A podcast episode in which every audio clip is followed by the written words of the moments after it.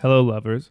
Welcome to You Gotta Love It, the show where you tell us and the rest of the world the things that you love that we might have missed, the show where you can come to discover the best things you never knew existed, and most importantly, the show where you can force us to sit through the worst entertainment you can find, and you really forced us this time, and say, well, you gotta love it. My name is Koji. I am a part time pot smoker and full time kratom enthusiast.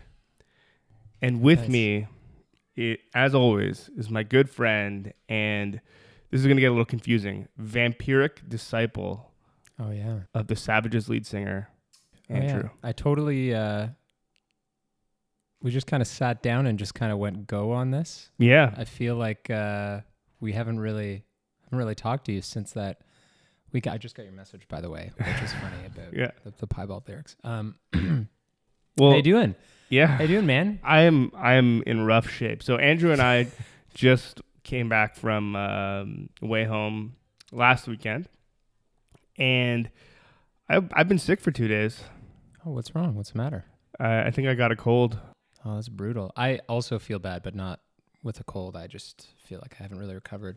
Right. I'm just Yeah. wondering if all the stuff that went down during WayHome kind of compromised my immune system a little bit. hundred percent, man. All that dust too, like dust, sun. Yeah, that's what it People was. don't realize It was the dust and sun, not the other stuff that I intentionally put well, in my but body. but the the thing is though, people don't. I feel like when you go to a festival, like people don't realize, or they they willfully ignore the effect that the sun has.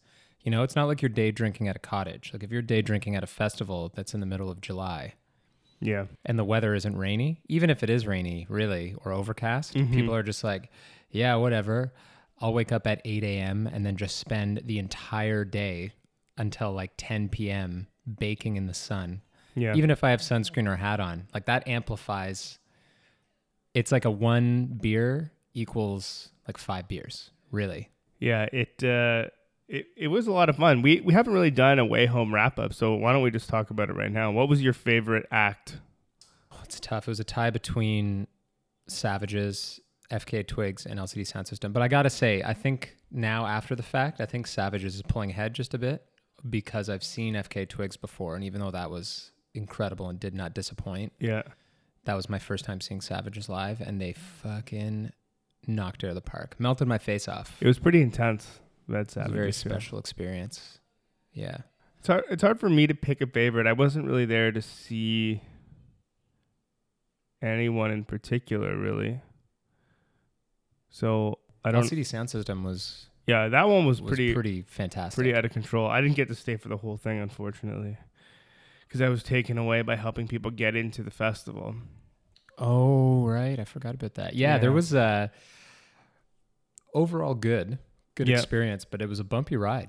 Our tents, our shade tents were blown away by the wind. They snapped. Yeah. They were, they were irreparable. Oh, Uh, it, we're it, it was uh, it was just wild. Kind of two steps forward, one steps, one step back kind of Yeah. thing. Saw saw Arcade Fire, which was pretty good. I liked the I liked the Arkells show a lot. Um, Cover Tragically Hip. yeah, A little tribute. but there was oh, I now I can't remember who it was. There was one show that I was thinking about the other day that really stuck out to me. Oh, Tribe called Red. yeah, yeah, Yeah, yeah. Tribe Called good. Red. That was like intense, and it, I mean, it wasn't on one of the more. I mean, it was on a large stage, but not one of the largest stages. Yeah. And so it was on a stage where there were barriers on either side, so people had to be densely packed in, and it was densely packed, and people were just like dancing and going crazy to the point where I would say. You know, two thirds or three quarters of the way through the set, we just had to leave because I was just covered in sweat, and like, but, Oh, you yeah. know, you mentioned the hot sun. I felt like I was dying, so I had to get out of there. yeah, it was rough. It, it was tight, but yeah, they they were great. Shad was really good. Braids was good. Mothers was good. Um, yeah, I was I was impressed by. I th- I thought overall. I mean, it's one of those things where like everybody you talk to seems to experience a show in a different way. You know, whether they're depending on where they're standing, who they're with, how they're feeling, what they're under the influence of. But like oh yeah, you know like that like for example lcd soundsystem blew my mind i thought that the sound was fantastic at almost every single set except for major lazer of the Yeah. weekend and that guy came over the morning after lcd soundsystem and was like oh yeah lcd soundsystem sucked man the sound was awful and i was just like are you f- are you fucking kidding me Yeah, no, I- it, you it was. But that was one dude though. No, like, I, know. I just meant in general. Like it was like for me, I felt overall, you know, been to a couple festivals. I thought the sound was good. I was Yeah. impressed. Pretty. I was pretty impressed. the, some of the girls we were with really liked Major Lazer set, which Yeah. kind of surprised me because it seemed a little lackluster. Well, I don't want to. I don't want to name names or call anybody out, but I feel like that could also be just inexperience. Well, they were Even also if you've been to a couple festivals, like they were also like- probably like right dead center yeah, in the whole thing, like going nuts, and not sober, not really maybe. paying attention to what was going on. Yeah, I don't know. Who knows? I've I've seen Major Lazer a couple times, and I was kind of disappointed. I thought it was too quiet and kind of lackluster, but uh, yeah, it was overall it was good. There was a lot of met some cool people. yeah, You know, had of mushrooms for breakfast one morning. That was interesting experience. Yeah, I did. I had eggs Oh, probably. Yeah, I ate like a re- or trail mix. I didn't, I didn't. Well, I probably had those things too, but anyway. Uh, on to. yeah, no, I, d- I do not suggest it. Not a, I don't. Not at a festival. You know, not on a train, not on a plane. would not eat them anywhere. No. Uh, well, I might eat them somewhere, but anyway, on to the podcast section of the show. Let's do it. Let's do it. So this week's hidden gem was an anime called Summer Wars. Yeah, which also, by the way, I've done no research about. So I might say some things and then later have to revise those things via our social media platforms, but I'm just going to wing it. Yeah, I, I have done little to no research on it either. Shout out to my buddy Mike who suggested. I this. thought this came from Nimit. Oh, did it? Maybe it did. Oh, I don't know. I'm just saying, I feel like Nimit, whatever. Nobody knows who, well, I'm sure some people know who Nimit is. The Let me just uh, check. illustrious cover artist of the closing run of Fables covers, the illustrator. I would be curious because I know that my buddy Mike has suggested us to watch a few animes, and I just assumed this was one of them, but maybe it wasn't. Anyhow, uh, the movie is about a nerdy Japanese kid who gets pulled into this girl's drama, while also uh, is engulfed in this online world, kind of like Second Life, but like more, you know, Facebook meets Second Life. More Ready Player One, as it's Yeah. been described to me. Absolutely. And so he is intertwined with the family drama and some cyber warfare that's going on in this online world that's affecting the real world.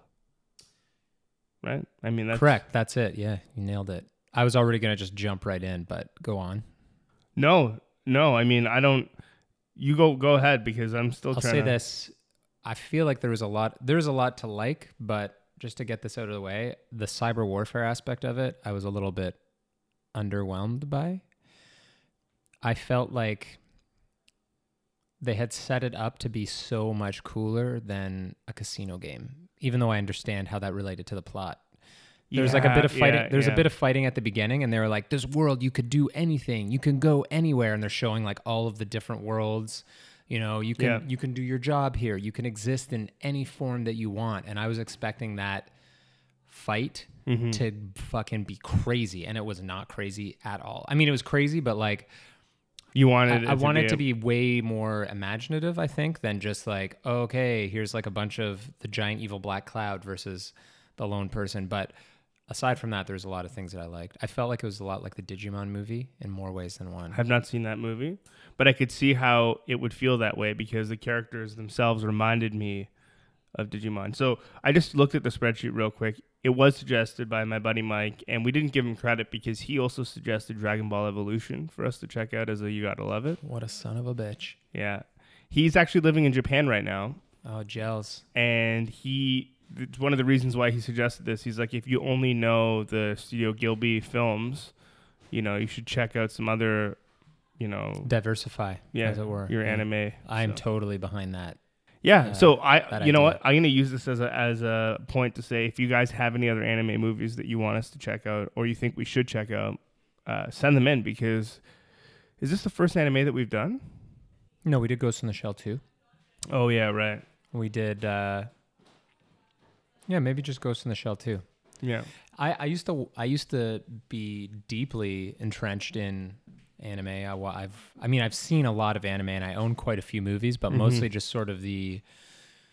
Uh, I don't know, kind of like the flagship titles, like you know, Perfect Blue, Paprika, Macross Plus, Yeah. um, that kind of thing. Like just like you know, Ghibli film, like Well, Ninja Scroll, Ninja Scroll is a good one. Akira.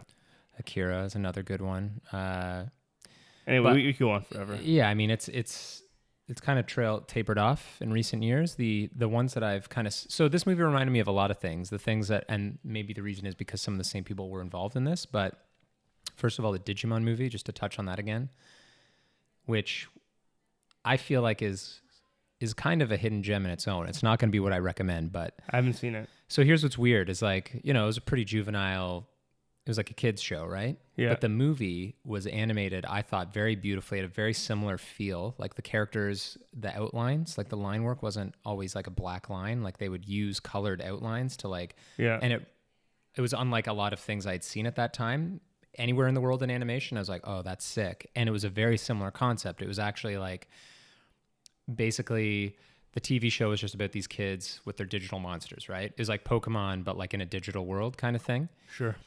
The movie was about like a virus. I'm probably misremembering, but a virus that was exactly like the thing in Summer Wars, where it controlled The because characters? yeah, the the world of Digimon had become so sort of Right. uh, far-reaching, and everybody was on it. That this virus didn't just com- commandeer the characters, but it was actually accessing government, you know, like, and it ended up launching nukes. And the movie was about these kids using their Digimon, which you would be familiar with through. It takes place um, with the original characters, and then it actually resumes later with a completely different set of characters that they then in a different time, like like later on in the future, Right. and all of the original characters are now adults.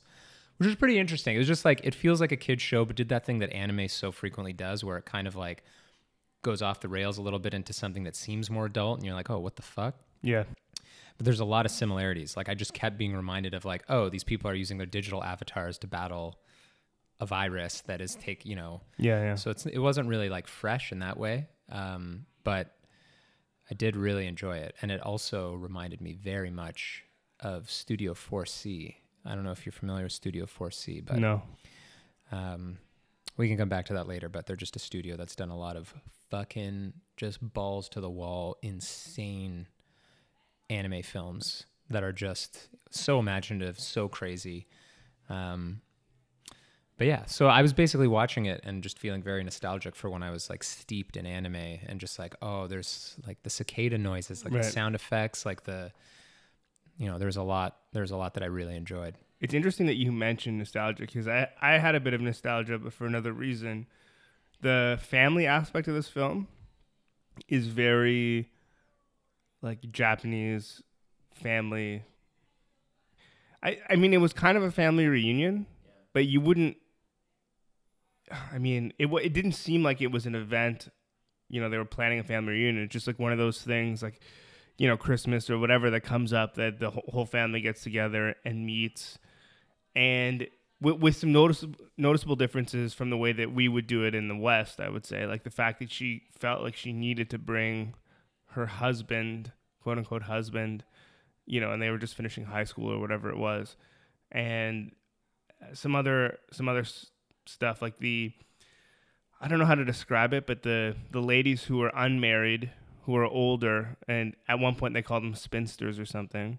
But like in Japan, it's weird if you're in your 30s and not married, Right. right? So like just the whole family dynamic is very Japanese, you know. And I was looking at it and I was thinking like this is this is how it is, you know. Yeah, it was pretty cool. I did I did like the uh the sort of introdu At first I thought it was like a pretty loose It just seemed odd that it started with her just being like, "Hey, who wants a job?" Okay, like, yeah, like, "Hey, dude, like come with me." He was just like, "Yeah, okay." And then just like ended up you know, like the length of time, the duration of the stay. Like there's a lot of stuff that they didn't I don't think it's really necessary. Like it didn't ruin the movie for me, but I was kind of like, "What? Wait, what? Like what's happening here. But initially, I loved I loved meeting like as the family trickled in. I was like, oh, this is cool. Like it could have been its own Yeah. story, just about him being in that situation. You Yeah, know, yeah. That could have been its own movie, and it kind of was like a parallel story, but you know they weaved them together. Well, it kind of reminds me of that Ghibli film where the guy's building the airplanes.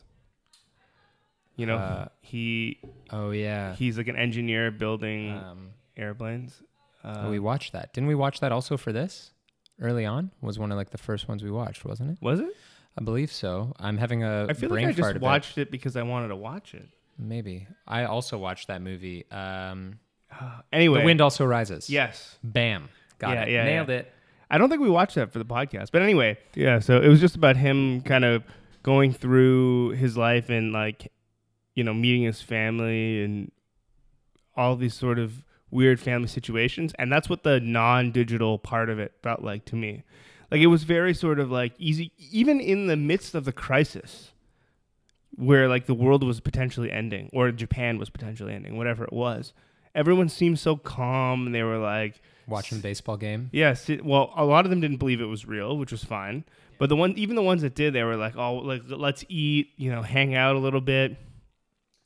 It was weird. Yeah, it was super weird. But I, I, I was secretly kind of like, oh, this would be a cool situation to be in where like, you know, you're just like going about your business, and then like a girl that you are just acquainted with, or a, a guy. I mean, in this case, is a girl, but whatever, is just like, hey, do you want to like come hang out for a day? And you're like, sure. And then she like takes you, you, her family's this like goes back like, you know, centuries, like many generations. It's like they have, they have this huge property that's like this massive, like, you know, farmstead kind of Yeah. in the countryside with like, you know, their family kind of reaches into every aspect of life in Japan and this like I was just like, oh man, that'd be fucking cool to just be like, oh shit, like check out this situation I'm in here. Yeah. How how long do you think he was there for? Like t- a weekend, it feels like to me. Yeah. It Okay. feels like he went there and then like I think there's like two scenes of him sleeping maybe or three scenes maybe, but it just Mhm. seemed like it was sort of like you get everybody's getting up, getting there over the first day or two, and then they have like a big dinner and a celebration. Then maybe there's one more day and everybody goes home. I don't know. so when he meets that kid on the computer, and it turns out that kid is like the the biggest badass in this like digital world, I was like, oh, this is gonna get crazy, and it didn't. And I I wanted it to so badly, and it like it was almost there. Yeah, You know. I agree. That's what I was saying. It was just I don't think they. I almost now that we're talking about it would have liked to see them as separate movies, like a movie. I would watch a movie that was just a family drama, like you know, it was beautifully. Yeah. The production value was beautifully animated. The mute, like everything about it was on point, but just like I felt it seemed almost kind of mashed together. Like they Mhm. were, tr- you know, the fact that they needed to link together the like, oh, this is the game that this is the game that we all play, you know, and the grandmother, like the matriarch is like, oh, I challenge you to this game, you know, the night before, you know, and like Yeah. it just sort of like, and then that's the game they play. I was like, okay, but in a world where theoretically you can do anything, how come they couldn't have just teamed up with all those people and had like a crazy, like movies called Summer Wars? Like, how is there not just like people fighting across all of these, you know? Yeah. And yeah. it's it it's not like they even cut corners with the animation. Like it's not like they're like, oh well, we wanted to save money and time. Like there's still the card game is still epic Yeah, in the and, way that and they give her like this sweet costume and stuff, and then yeah, just everything was wasted. Yeah. Yeah. I mean the initial fight was cool, but I was expecting that to get, you know, yeah. to a whole nother level. If you take my meaning, I was expecting it to get really crazy, but yeah, I don't know. I enjoyed it. I did feel at the end I was like, oh well, yeah, could have, yeah. Yeah. I think I'm just desensitized. Like I, I'm so used to things being super crazy that if, especially if there's the opportunity for something to be really crazy and they don't take that opportunity, I'm like, come on, guys, just yeah. this is where it makes sense to I, do I would have liked to have seen. Okay, have you ever seen? Um, what's that one that's on Netflix about the guys getting trapped in the video game? It's an anime as well. Dot hack. No, no, no. Oh, Um, uh, oh like the online MMO. Sword Art RPG? Yeah, Online. Sword Art Online. Yeah. So, in in the first season, the first half of the first season, they're stuck in this game, and it is one of my favorite pieces of anime ever. Just the way that it it's like chronicles, so it's not as if one episode picks up where the last one left off. Like, you know, they're there, and then the next one's like two months later, and the next one's like a month later, or whatever it is. It's just like little. What are ec- they? What are their bodies doing in real life while they're trapped in this game? they're like in a hospital getting IVs and stuff. Oh, crazy. because like they're like all their muscles are getting atrophied, so they're getting like uh, uh, physiotherapists and stuff. Um, anyway, but it kind of chronicles little pieces of the adventure, but that's besides the point. The reason why I mention it is because there's a point where the a character faces off. He becomes like in, in later seasons, the the main character from the first one becomes like the ultimate gaming badass. Like he's the best, kind of like this character, like the kid character in this movie. Yeah, the rabbit. And I, and I would have liked to have seen an initial confrontation between the rabbit and the main character of the film, like in the digital world before things went awry. Yeah, it was just really only in the credit sequence. So there's like a little bit of animosity there, like that fucker, just like you know, you know what I mean? Because like he's the best, Yeah. and he gets like totally demolished. So there's a, a, a little bit of like a Dragon Ball Z thing going on. yeah, like a little bit of a hatred there, and then when he realizes who the kid is, there can be like, oh, you fucking guy, you know, just a little bit of that, and then they like kind of band together to like save the world or whatever. Yeah, it just felt like the other thing that I okay, one of the things I thought was hilarious that is another reason why I felt like it was kind of wasted potential is that at the end when the whole family oh, I didn't I mean whatever, I guess we're like in the 20s now. If you don't know that we spoil things then Yeah, you know when the whole family gets on their mobile devices and stuff and joins up and it shows online that like crazy shot where they all just like are logged in and appear as their avatars. Yeah, that was so sweet because up until that point, I felt like there was a disconnect for me between it was like you could be anything, but like the main guy just looked like kind of like a caricature of himself, yeah, and then the kid was like this crazy rabbit. That was really the only one, but they didn't even really explain why that avatar, why she that sorry why he had picked that as his avatar. right, But then when the family went in, like the the the eldest after under the grandmother, like the the I guess the matriarch later in the film, the Yeah. mother, like her character was just like a yellow ball smiley face on like a pink column. Like there because she was just like not into the technology at all. And Yeah, I yeah. felt like all of the characters really reflected like there was a bit of a sort of like wink wink there where if you like paused and looked at them all, you're like, oh, I totally get it. Like the Yeah. The redheaded young single woman or whatever in the family was like kind of this like super thick outlines rendered in a different style, like blonde hair, just kind of looked kind of like uh, something you would see in like a Kim Kardashian kind of game or something. You know right. what I mean? Yeah, And I just like there's so many opportunities to really play that up, you know. Mhm. And ha- had they actually fought, have all of these abilities, and like really reflect, because you know it seems like just a wasted opportunity to present a world, an online world, much like many world like online worlds that exist today, where it's sort of a reflection of who you are right, and then not really leverage that at all. Like they kind of explained why the kid, the youngest kid, the super fighter, yeah, had the fighting ability and like or why, but like I don't know. And then like his friend that was working from the high school campus The was just a, head? a pixelated floating head. And I just wanted to like every time they showed that world, it was just kind of it felt sort of white and empty, even though initially in the intro they show like all, All of the these different, different zones, environments yeah. and stuff. And I was like, oh man, this is gonna be crazy. Like they're gonna fight across all these zones. No. It just kind of like hypes you up for Ready Player One because they like Yeah. when they're fighting, they just touch off certain zones, like books fly out of bookshelves and whatever. Yeah. But like it's I want to see them go into those books and then they're in like a fairy tale, like fighting through it. And then like Yeah. one of them gets punched into like space and there's like, you know, it's like a space like colonization game or something like that. And Right. then, and then they're in the stock exchange. Like, I don't know. It just like there was, yeah, there's a lot that could have been done. but you know, And it, the funny thing is though, the the story plays out like an anime, not so much like an like a North American film. You know what I mean? By like there, there's certain twists, not even twists. There's certain like things that happen in the story that just would never happen in a traditional North American story. Like they just kind of make light of the fact that this girl's in love with her uncle, oh yeah, I forgot about that. right? And it's just like a thing. They're just like, oh, ha ha ha ha. But like, I guess that happens in Japan. Like, I, do you know what I mean? yeah. There's, Like, they didn't. It, yeah. They talk about it like as a common thing because there's also she has a cousin that's in love with her. Right. Yeah. The, the cop guy.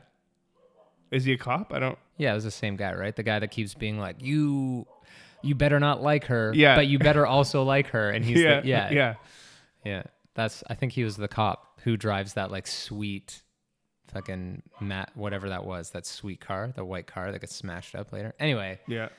yeah, there was just like, I think it's I think it's anime itself that's kind of warped my expectations because you take a movie like Paprika, where Mhm. it's like, here's the concept.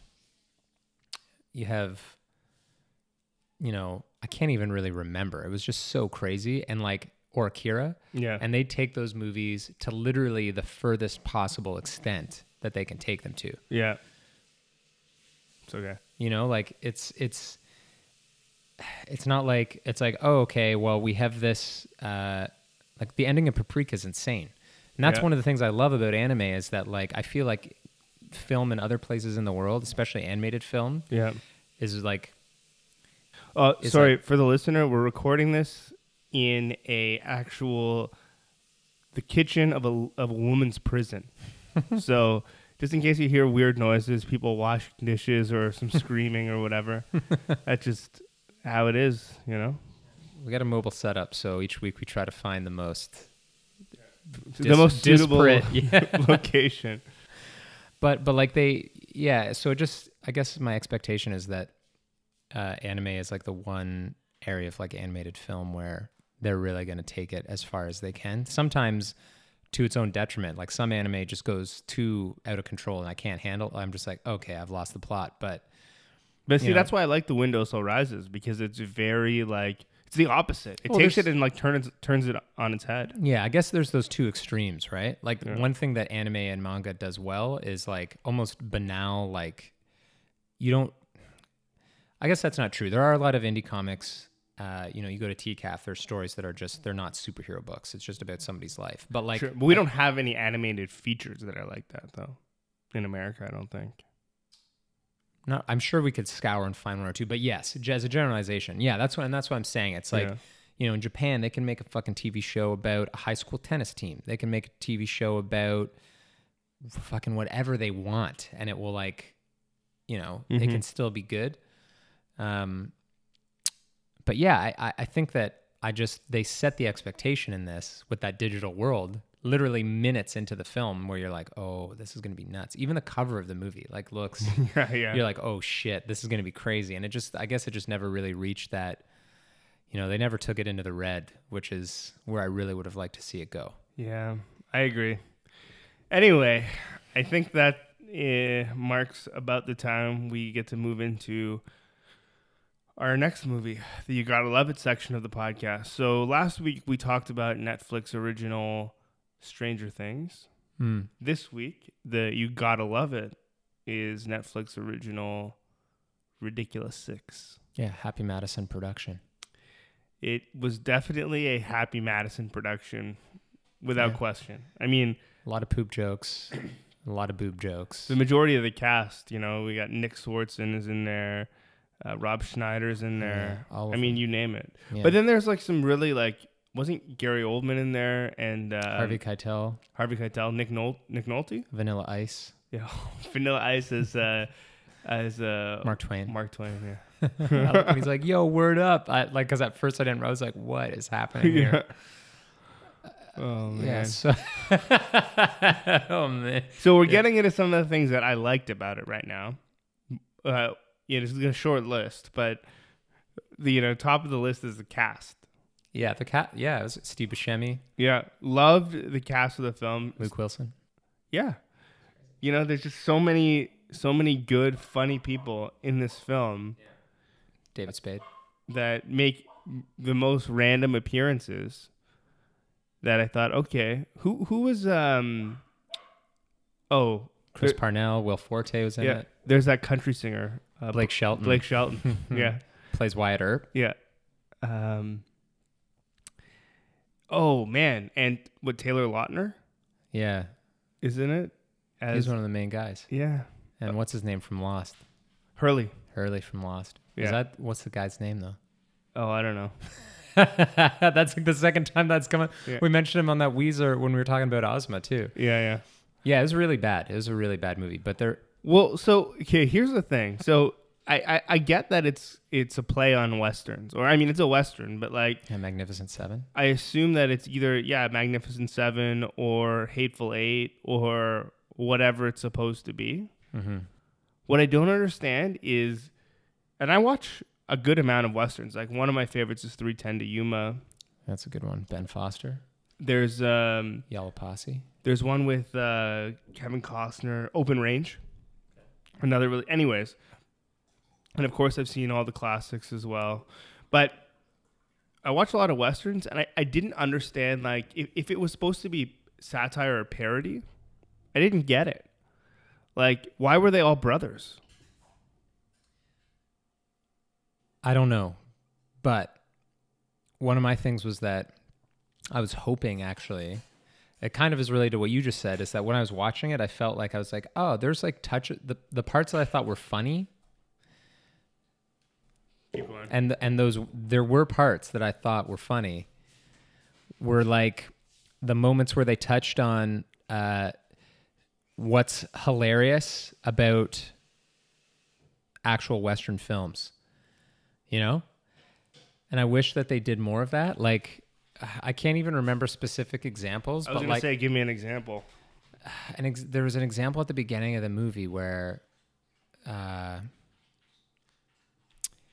it's just where they que- like when the characters would question the logic typical satirical stuff but where they would Yeah. question the logic of why something has to be a certain way when you think about it it would be that way in all western movies but it doesn't really necessarily make sense that things Yeah. would be that way you know like um I'm really drawing a blank, but I, I just remember thinking that several times. And I was just like, you know, I think I could have actually enjoyed this movie as like a decent movie had it just been less like I mean, it's Happy Madison, so you know, kind of bathroom humor, but if they'd actually just mm-hmm. focused more on like because there were elements of it that were well like it was well, you know, well shot, like scenes that seemed like they could they belong in like an actual western film. Sure. And I was just like, man, if they had just like stuck with that and then just like pulled out those pulled on those threads that like make you question why this was such a successful genre for like 30 years, you know? Well, well, I hate to say it, but I feel like uh, the movie with uh, what's his name, Seth MacFarlane. Seth MacFarlane, actually Million Ways to Die in the West. does it better. Yeah, I I hadn't seen that, but I was thinking that maybe that's what that movie is. I mean, I I don't, lo- I didn't love that movie either, but it was definitely funnier than this one. But anyway, let's get back to what I loved or what we loved about this film. Um, I oh, I really, I mean, I thought it was funny when John Turturro was in it as uh, that Abner Doubleday, and he was like teaching them baseball. Oh yeah, yeah. I don't really understand how that was connected really to the rest of the movie, but I I just like I f- thought that was pretty funny. Where it was just like I'm glad you mentioned that because I had written that down. the the rules of baseball to anybody that's not basically f- from probably like North America or Japan. Like people like I've talked to so many people in Toronto that have like like immigrated here that are like you know maybe they get cricket but they're like I don't really get baseball and I'm always like no it's so simple. But like that's just because I grew up knowing the rules and Yeah. it just was so funny how it was like every rule in the game came from this one guy just being like a poor sport. yeah, Like he's like, it's two. I get two chances to hit the ball, and then when he misses both times, he's like, no, no, no, it's it's three times. And then when he they strike again, he's like, none of those counted because they were outside of this specific strike zone. yeah. and if you throw four that are outside of that zone, I automatically get to go to the base. And it was just like literally every aspect of baseball. Yeah. he explained away, and I was like, oh, that's hilarious. That yeah, it was really he was, good. He was even a, you can even do that with baseball. I'm sure you could do that with any sport, but it was Yeah. just, it was it was really funny. He was just like, "Oh no, you've hidden that way too far. I'm not going to get that. You can just take all the bases." yeah. Let's get a cold drink. Or when uh, when uh, the Rob Schneider when there was like the infield fly rule or whatever. Yeah.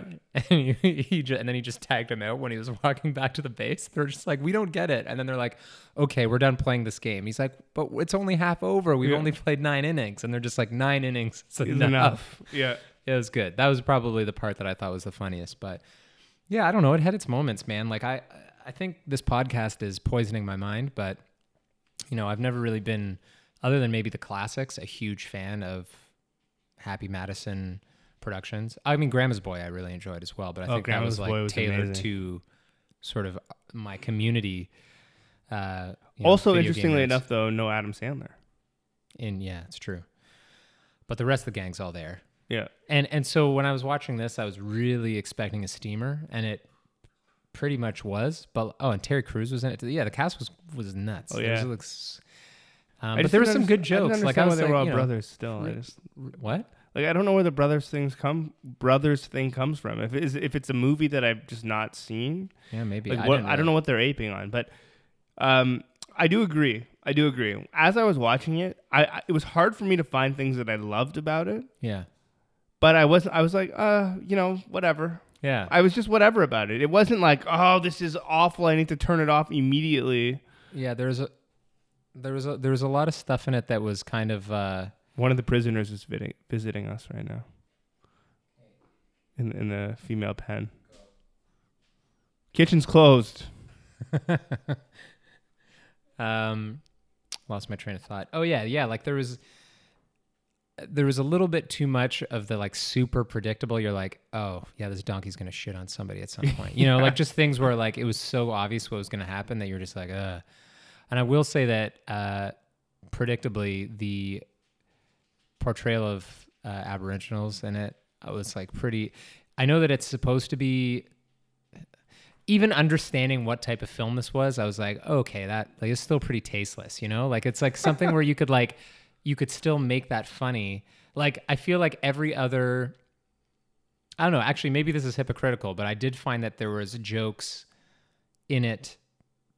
I guess they weren't tasteful, but like I don't know. It was just sort of the whole like, you know, people hitting their mouths and going, you know, making these like noises, that kind of humor from when I was like four years old, where I was Sure. like, that's not right. But then jokes at like white people's expense in the movie, it's almost like that was like them trying to make up for how they portrayed Native Americans. Yeah. Like there's the part where uh the one native is just like like all all white men lie and then like the chief is just like he's like no sometimes he's like white man tells the truth and then he like completely kind of breaks character from it he's like one one in 25 20 20 25 Yeah. one in 25 times like little things like that where i was like oh you know okay i get but like i don't know it's still maybe i'm just like overly sensitive to Was it like when when the the bad guys were rolling up on the Indian town and they were just like, "Hey, like wash your sheets in river," uh, you yeah, know, and, and they're like, "Oh shit, is that actually your name?" yeah Like, is But that yeah? Yeah. I mean, no, just no, not even that. It was like the way that before any got anybody showed up, it was like when Adam Sandler was like living with with this, you know, this tribe. It was Yeah. just like Like Dances with Wolves style. or it felt something. yeah, it felt like a like there was just so little effort put into they're like, yeah, okay, we'll set up some TPs and like we'll wear that, you know, like it was just like, come on, guys, like there's so much detail in other aspects of this film. Like you could have anyway, whatever. Probably just a stupid gripe considering the the caliber of film, but whatever. I was just kind of like, ah, come on, guys. So what's weird though is he has like almost superhuman powers in the beginning of the movie oh yeah, that then just never come back again. they like- kind of do at the end when he like is in the dark and he like throws the. Well, he he just like, throws. he's just really good at shit. throwing knives or whatever. But like in the beginning of the movie, he like m- moves superhumanly quick Oh yeah, I You forgot know? about that. Yeah, and like does all this shit. And then like later on when he's in a jam, he's just like, oh well, we're fucked. I liked when they made uh, Steve Zahn scoop out his eye. Oh, yeah. you knew the whole time. You're like, oh, none of those guys did that. And they're, all, they're all just like, oh my god, he's doing it. Yeah, he's yeah. like, he's like, I can't see. You know, this one's pretty much blind. Are you sure? I just can't remove this one. Yeah, there's definitely moments where I kind of, you know, I got a chuckle out of it, but yeah. uh, yeah, I don't know, man. I don't know if we we need to come up with some sort of rating system. I think for the you gotta love it, so that at the end we can be like, I give this three out of five love it's or something. You know, Yeah, like yeah. there's like a. Speaking of love it's, Well, w- oh yeah, Jon Lovitz. we we should give it um some sort of negative rating. right? You know, so like the closer you get to zero, the better the film is. Okay. We'll give it a sliding scale of shit. You know what I mean? yeah, let's come up with that for next time because I'm having trouble thinking of what that could be on the spot. Well, yeah. Just like phrases. and I think that yeah, we need to we need to set some sort of bar with some of the previous movies we've yeah, watched. So for sure. we'll we'll do that next episode. But what I wanted to ask you, Stranger Things aside, what is your favorite Netflix original property? Because now there's a lot of them, and this is one of them. It kind of made me think like, you know, they generally put out a lot of good things, and I hear that Adam Sandler's second movie The for Do-Over? Netflix is is supposed to be actually pretty good. Hmm. I haven't seen it, but I would say, predictably, uh, the Marvel originals, like Daredevil or Jessica Jones. which one's your favorite of the two? That's that's tough. Probably, I know my answer. probably Daredevil. Oh, I don't know, man. Fuck, that's hard. Well, because Yeah. here's the thing. okay. No, tell me. I thought that Jessica Jones stands on its own as a brilliant show. Like, I feel like if you're not a Marvel fan, Mm-hmm. you could watch that and just be like, oh, this is just a cool paranormal detective show that Sure. like totally and I feel like it it traveled into out into waters that were kind of at least for me unexplored in TV. Like some there's like some dark shit in that show. Totally. Like severely like I was like fuck. Like the conceptually the idea of somebody being able to like violate people at that level and they like they didn't skimp on it. Like they explored it to like its darkest Right. possible depths and uh i thought that was amazing but i think it's just like being a fanboy like there's just like daredevil's had two seasons to do it but i was just like it was the first one and it just kind of came out and i was like yes fucking they've done it man this is sick. Like the first season where it's like he's wearing all, the all black before he has the suit Mm-hmm. and they're setting up all the characters and just like feeling like they had just really done a great job of like realizing one of their most neglected properties that had such a sordid past with that like horrible movie and just like really nailed it i think was awesome. And i think i just have a little bit more of a disconnect for jessica jones because you know i read a lot of marvel comics but she is sort of a character really on the periphery for me. So it just didn't have that. I was just like wow this is a really really fucking good show. But daredevil really like kind of hit stuck with me. I was like oh and then you know the punisher like the punisher is amazing. They nailed it. Like the Yeah. punisher was fucking fantastic. Like everybody that they put in it has been great. Yeah, I totally agree. Um, I'll be honest with you. I like Jessica Jones because I'm a sucker for anything detective. Hmm. Like, I just love the whole gumshoe no- noir, yeah anything like that. So that kind of um, that kind of did it for me. But What I do agree with everything that you said. I mean, I binge watched the first Daredevil almost in like a day or two. where does the phrase gumshoe come from I don't know. You, we should The Google that. Does anybody out there know? If you know, tweet that at us. Okay, well, aside from those though, have you seen Bloodline? No, I still haven't watched it. It's on my Woo! list. There's a lot of there's buddy. Two There's a- seasons, right? yeah. Two seasons. There's a lot of Netflix shows that are on my list on Netflix. To be honest with you, I'm currently watching. Uh, what's that one that they remade the American version of? Broadchurch. I I'm don't know like what a that couple is. episodes into Broadchurch. Have you seen Marco Polo at all? I haven't seen that either. Oh, you've obviously watched House of Cards. Master. of- Oh fuck! Oh, how could I forget that? Oh, is that your I might, favorite? I might House have to revise Cards? my answer. Yeah, dude, House of Cards is like, it's so good that I forgot that it was even a Netflix show, and I Mm. think it's like on a tier above that. Oh man, I I- can't even. I can't even talk. Like I'm at a loss. That show is fucking incredible. It's amazing. I haven't seen. Um, I haven't seen Narcos. I also haven't seen it, but I've heard great things about Everyone's obsessed with that. My. There's girl. too, too much TV, I mean, man. if There's you too much. if you ask my girlfriend, she'd probably say Orange is the New Black or Sense or not Sense8 or uh, the Indi- uh, Unbreakable Kimmy Schmidt. She Mm. likes those, but like I Can't do it. Orange is really New Black. me. Can't do it. Watched the whole first season. Wanted it to just come down on one side of the fence or the other. I didn't like that. At times it seemed like a really serious prison drama, and then at other times it seemed like this totally Like goofy, wacky, fucking yeah. wacky thing. And I was like, guys. I mean, obviously it works for most people because people fucking love that show. But I just, could, I was like, this is driving me nuts. And I think it's just because I watched so many things like House of Cards and The Wire that I'm like, before I saw that show and knew really that it was a comedy. well, have I you was- seen Oz? No. Ooh, one of HBO's first shows. I remember. I remember it. It I is just- I haven't seen it. Fucking intense. Um, last thing I'll say is Master of None. Are they making a second season? I heard that they were. Because I would love to see another season. For me, that's like the perfect mix of comedy meets sort of social commentary. And Twee indie drama. yeah, there's just some hints of it that are just so like were so real to me that I was just like, yeah, oh yeah, it was great. It was good. That was another good one. yeah. But I think House of Cards has got to take like that show is just masterful. It's like So that's the one for you. that's the one. Well, what if I what if I put Stranger Things back in the ring though? Still House of Cards. Wow. Okay. Still House of Cards. House of Cards is like after the first season of House of Cards, I was just like, man, I got to go to Washington.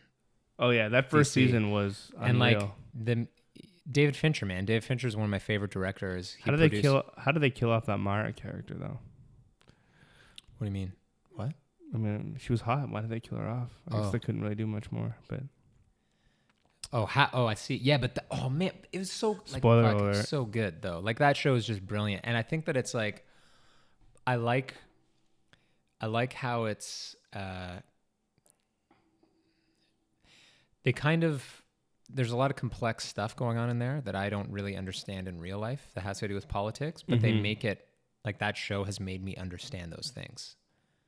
Yeah, I get that makes that. sense. Like the Yeah, yeah. intrigue and the drama. Like there's things where if I read it in like CNN or like the Guardian talking about American politics, I Right. would be like, I don't really under I get the thrust of what this is about, but I don't really get it. And then this Mhm. show really like I think does a good job of making it accessible if you're willing to like put in the time. Like Sure. you have to And I pay think that you can't just fucking run that shit in the background. You need to be clued into that show. it's obviously a more dramatic, heightened sense of how things go.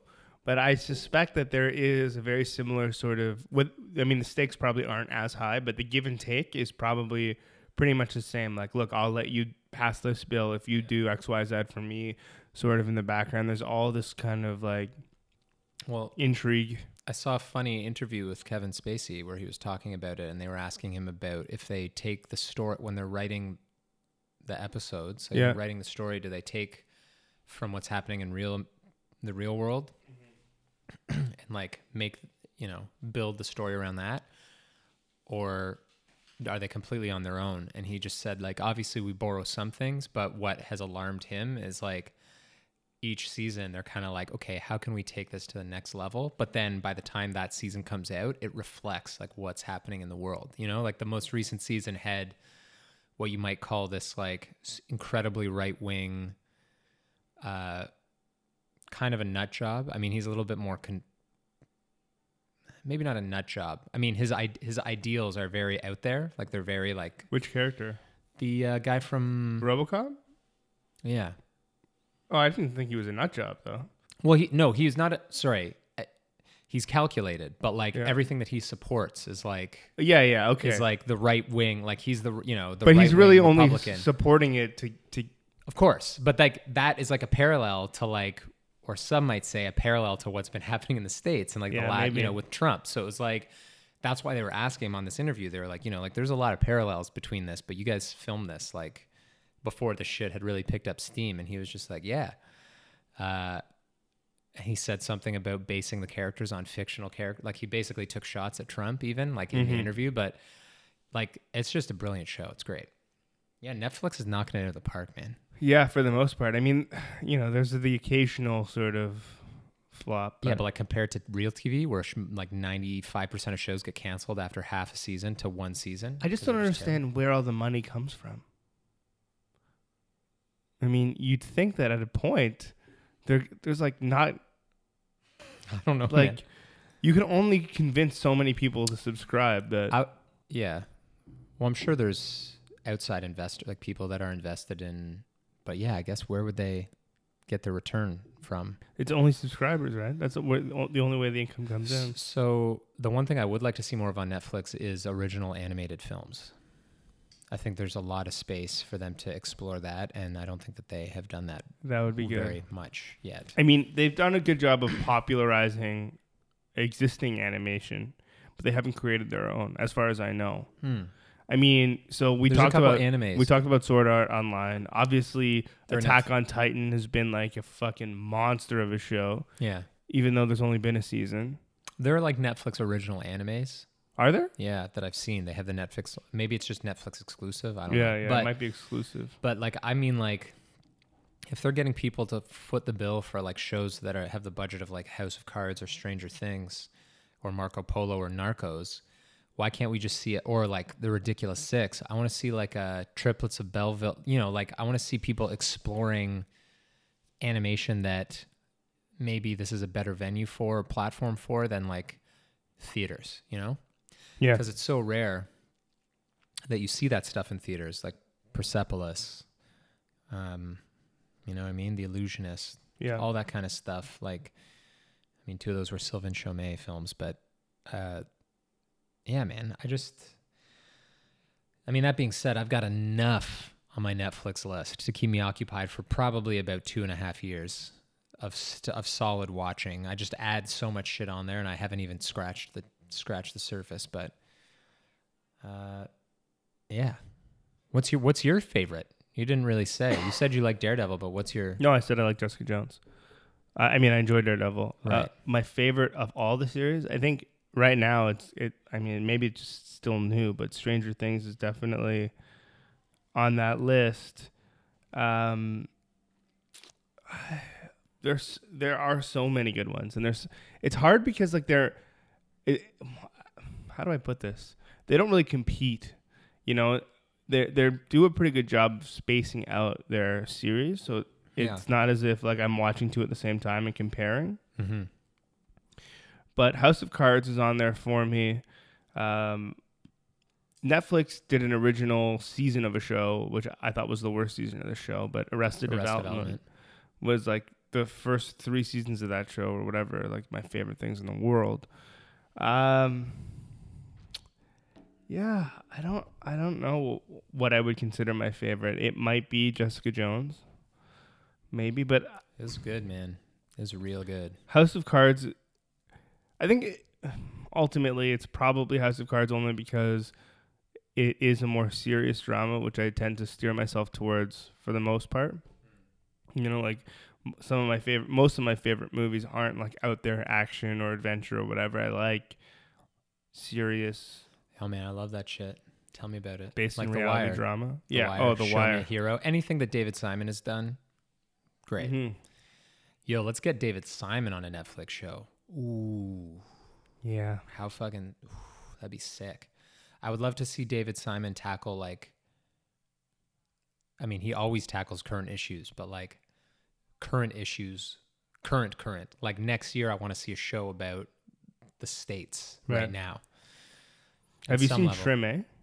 No, I still haven't watched it. I've watched a couple episodes of first season, but I haven't watched the whole show. I also haven't seen uh, Generation Kill. That's an easy one to watch. There's only a couple episodes of that. Generation Kill. Yeah. Yeah. Uh, great. They're both great. Cool beans, man. Cool Yeah. beans. Recommendations? Yeah, yeah. On to the recommendations. So, I mean, we just listed off a shit ton of Netflix stuff for you to check out. But recommendations for the week, Andrew. What do you got? So earlier I mentioned Studio 4C, uh, which oh my bad is a uh, a Japanese animation studio. Um, oh, I'm finding out some pretty crazy stuff here about where their their background, but that's not what I'm here to talk about. Mm-hmm. They have made some of my favorite wacky films. Um, Tekkonkinkreet is one of probably their most well known in terms of just like audiences over here seeing it. Like it, it Mhm. saw theatrical release as well as you can go to any store and get it on DVD.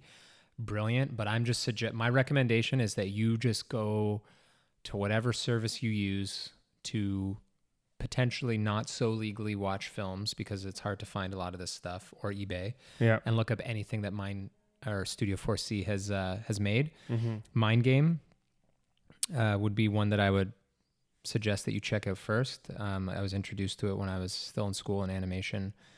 Um, I mean, there's so many wonderful things that I was introduced to going to school for animation. Just so many people from kind of all over the place, all over the world, just having access to all this crazy material. But I can't even really describe what it's about. But if you just like these guys consistently just do balls to the wall animation of like the craziest psychedelic concepts in the middle of an otherwise seemingly grounded anime. Like the elements of uh, Summer Wars or Paprika that were the craziest, you know, where like Yeah. reality is like in Paprika, where like the the mind world is like leaking out into the real world, or like in uh, Summer Wars when they're in the internet world. Like that is basically the bread and butter of the studio, at least the Studio 4C films I've seen, Yeah.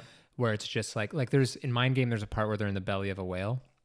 Well, I won't explain why, but the the main character's in the belly of a whale, and to get out, they Mhm. start paddling in this boat, and they start paddling faster and faster and faster and faster and faster and faster and faster until all of a sudden they're like the boat like explodes basically and they're running on water and it's like there's no like painted background like it's the whole everything on screen is drawn and animated and it's mm-hmm. like the characters are each frame they're a different color like pink blue green and their arms are like stretching past you and they're running so fast they're like running up they're like breaking apart physically until they like come out of the and that's just a sample of like the type of shit that these guys animate and it i don't know it's just it's sick like if you just want to have a blast check it out studio 4c mind game is a good one Tekkonkinkreet if you haven't seen it i it's not it's less of a hidden gem but those two are are fantastic That sounds pretty fucking awesome. I'm also going to suggest an anime for people to check out. There's an anime that uh, might be hard to find, but if you can find it and you like that cerebral type weird shit, it's called Paranoia Agent. Um, I think I'm going to force Andrew to watch it at some point just so we can talk about it because you don't have to force me i mean i just gotta find i gotta make the time to do it Yeah. i'd I- love to I watched it once with a buddy of mine in university, and I don't remember a thing about it, and that's why I feel like it can still be fodder. For wow, for us to uh, for us to talk about. But it is. I just remember it being off the wall, bananas. Like you know, you can't really trust reality, that type of thing.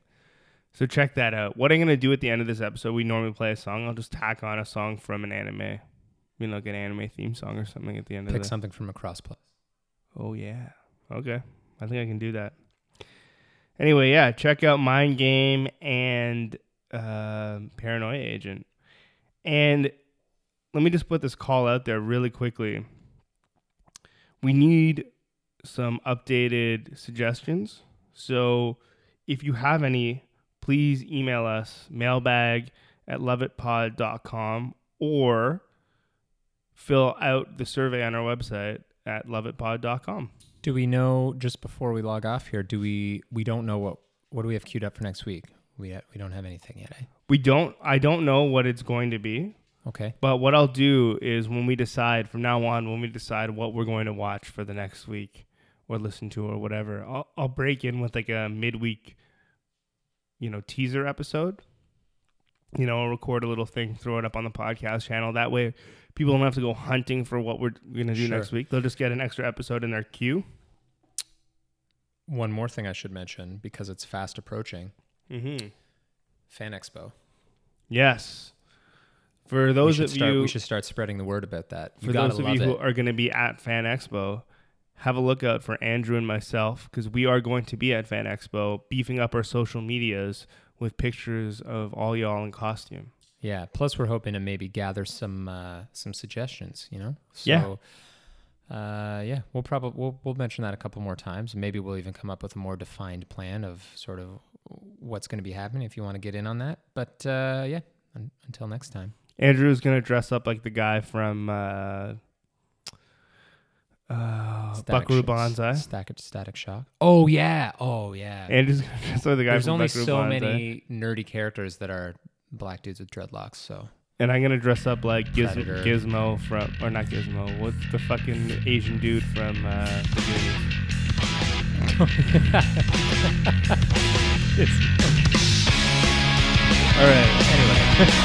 Have a good night, guys.